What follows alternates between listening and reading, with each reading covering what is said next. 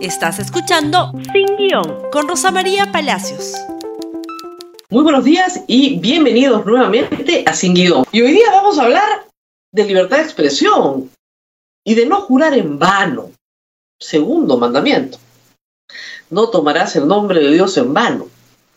El día lunes, los candidatos presidenciales Keiko Fujimori y Pedro Castillo asistieron a una convocatoria de varias instituciones, entre ellas de la Iglesia Católica y de las iglesias evangélicas, hacer un juramento, una proclama ciudadana.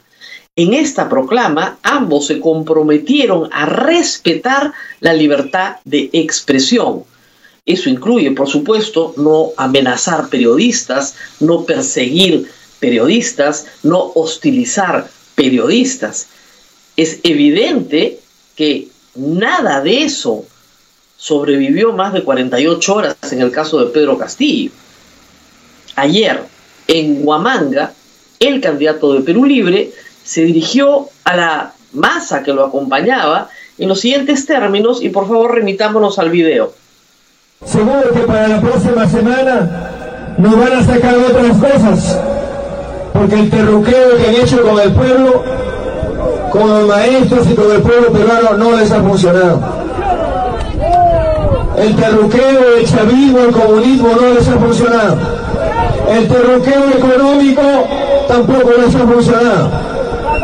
Hoy vendrán con otras cosas, seguro. Pero vamos a, en su momento oportuno, también les vamos a hacer llegar algunos informes que acaban de llegar a nuestras manos. ¿Cuánto ganan los que conducen los programas de televisión? ¿Y quién les paga? El señor Pedro Castillo asegura tener una lista de periodistas, conductores de televisión, que son remunerados de manera ilícita y él tiene los montos y va a decir quién les paga. Esto se lo dijo a la masa ayer. Una reportera de Canal N, Stephanie Medina, y su camarógrafo se encontraban presentes. Y luego de terminar este acto, la masa, asusada, comenzó a gritarles prensa basura y se subieron a la tolva de una pickup y los comenzaron a corretear carrizo en mano para pegarles. Previamente, hay que decirlo, Estefania Medina narra que en esta misma masa ya la habían pateado, cosa que los reporteros tienen que soportar cuando van a cubrir eventos donde el político es el que solivianta la masa para destruir lo que tiene delante. ¿Eso es respetar la libertad de prensa? ¿Eso honra el juramento? ¿Eso es palabra de maestro? Muchos han hecho la comparación con López Aliaga en la primera vuelta. Y es verdad, López Aliaga hacía exactamente lo mismo. Y tiene que ser reprendido severamente por eso y lo hemos hecho. Pero López Aliaga no había hecho un juramento ni siquiera quiso participar en el pacto ético electoral. Él iba a maltratar desde el primer día a la prensa y lo hizo con gran entusiasmo y gran aplauso de sus seguidores. En este caso hay que también encontrar, y hay que decirlo, gente que está justificando la conducta de Pedro Castillo, que le parece muy bien, porque lo terruquean. Hace un mes que se victimiza con esto y él corruptea a todo el mundo incluido a todos los periodistas de televisión que pueden ganar lo que les dé la gana a los empresarios que los contratan, porque se trata de un negocio privado. Y subían su sueldo está registrado en la SUNAT, donde tiene que estar registrado, no es un asunto de dominio público. Pero lo que dijo Castillo era peor, era que recibían dinero de otros. Es decir, vamos a revelar quiénes les están pagando, sin presentar una sola prueba, un acto de difamación generalizada, porque no ha hablado del caso tal o del caso cual, no, no, no. Todos los conductores de televisión que son figuras visibles, no se puede referir a los propietarios, porque al final de cuentas el público no conoce a los propietarios, sino que son figuras visibles a las cuales hay que maltratar. Podría haber pedido disculpas, ¿verdad? Se equivocó. La gente se equivoca. Podría tomar hoy día un micrófono y decir que sí, pues lamentablemente le dieron una mala información, eh, no quiso ofender a nadie, Pero cuando se trata de las metidas de pata del señor Pedro Castillo, no hay disculpas oportunas ni hay rectificaciones. Hay relecturas de sus seguidores que dicen que lo han sacado de contexto, que no quiso decir eso. La verdad es que lo que ha hecho él está mal y hay que decirlo, porque si eso es lo que hace en campaña, lo que va a hacer llegando a la presidencia es exacerbar siempre alguna masa para perseguir a algún adversario. La prensa tiene que incomodar, es nuestro trabajo. Cuando la prensa no incomoda, se llama relaciones públicas. Y nosotros no hacemos relaciones públicas ni para el señor Castillo ni para Keiko Fujimori. Creo que lo hemos demostrado bastante. Cuando la prensa no incomoda, no está haciendo su trabajo. Si al señor Castillo no le gusta la prensa, está en todo su derecho.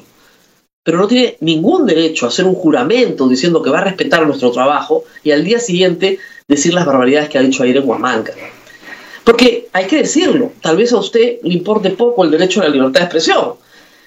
Pero ¿qué pasa si mañana, siendo presidente, el señor Castillo toma el micrófono y dice que los enemigos del pueblo son ahora los sindicalistas enemigos, ¿no es cierto?, que él tenía en el SUTEP y que hay que atacarlos. O que los enemigos del pueblo son esos que tienen una pequeña empresa. O que los enemigos del pueblo son esos que tienen algo más que usted no tiene y que hay que destruirlos y atacarlos. Y que la turba tiene que ir, ¿no es cierto?, a pegar, a atacar. ¿No hemos visto en el Perú esto antes? ¿No hemos visto a gente que se para a decir quiénes son los enemigos del pueblo en una plaza para luego pasarlos por un juicio popular?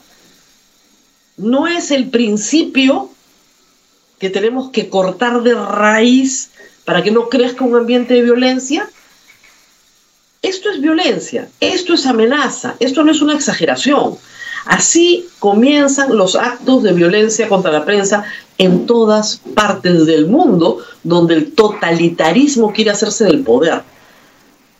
Por eso luchamos con tanta firmeza contra López Aliaga en la primera vuelta y por eso vamos a luchar con tanta, con tanta firmeza contra este tipo de conductas del candidato Pedro Castillo. Esto es inexcusable.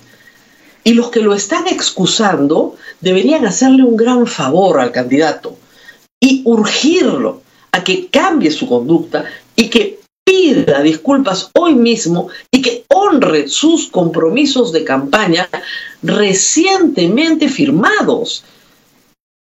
No puede uno firmar el lunes una proclama en que jura, jura respeto a la libertad de expresión y el día miércoles inventarse una patraña diciendo que tiene una lista de periodistas que son coimeados para que hablen mal de él en televisión, sin una prueba.